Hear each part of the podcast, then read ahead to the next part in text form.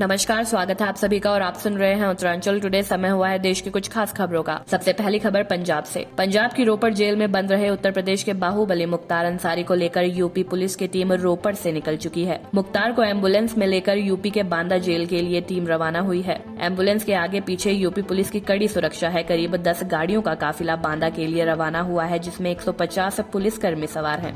अगली खबर, कोरोना संक्रमण को लेकर देश में कोरोना के नए मामले अपने चरम पर हैं। रविवार को एक लाख से ज़्यादा नए मामले सामने आए। पिछले 24 घंटों में छियानवे हज़ार से ज़्यादा लोग कोरोना संक्रमित पाए गए। वहीं 445 लोगों की कोरोना से मौत भी हो गई। भारत के आठ राज्यों में कोरोना के इक्यासी फ़ीसद ऐसी ज़्यादा मामले दर्ज हो रहे हैं। इनमें महाराष्ट्र, छत्तीसगढ़, कर्नाटक, उत्तर प्रदेश, दिल्ली, तमिलनाडु, मध्य प्रदेश और पंजाब राज्य शामिल है। भारत की दूसरी सबसे वैल्यूएबल स्टार्टअप बायजूस ने आकाश एजुकेशन सर्विस को एक अरब डॉलर में खरीद लिया है। यह भारतीय टेक जगत की सबसे बड़ी डील है। मेडिकल और इंजीनियरिंग की कोचिंग के लिए आकाश कोचिंग मशहूर है। अगली खबर पश्चिम बंगाल से। पश्चिम बंगाल में आज तीसरे चरण की वोटिंग शुरू हो रही है। प्रधानमंत्री नरेंद्र मोदी कूच बिहार में एक रैली को संबोधित करने पहुँचे थे। रैली में अपने संबोधन की शुरुआत में उन्होंने बीजेपी के स्थापना दिवस का ज़िक्र किया। इस दौरान प्रधानमंत्री ने ममता बनर्जी के उस बयान को लेकर उन्हें घेरा, जिसमें उन्होंने मुस्लिमों से एकजुट होकर वोटिंग करने की अपील की थी। इस बयान पर प्रधानमंत्री नरेंद्र मोदी ने कहा कि अगर हम ऐसा कहते कि सारे हिंदू एकजुट हो जाएँ और बीजेपी को वोट दें तो हमें इलेक्शन कमीशन की ओर से आठ दस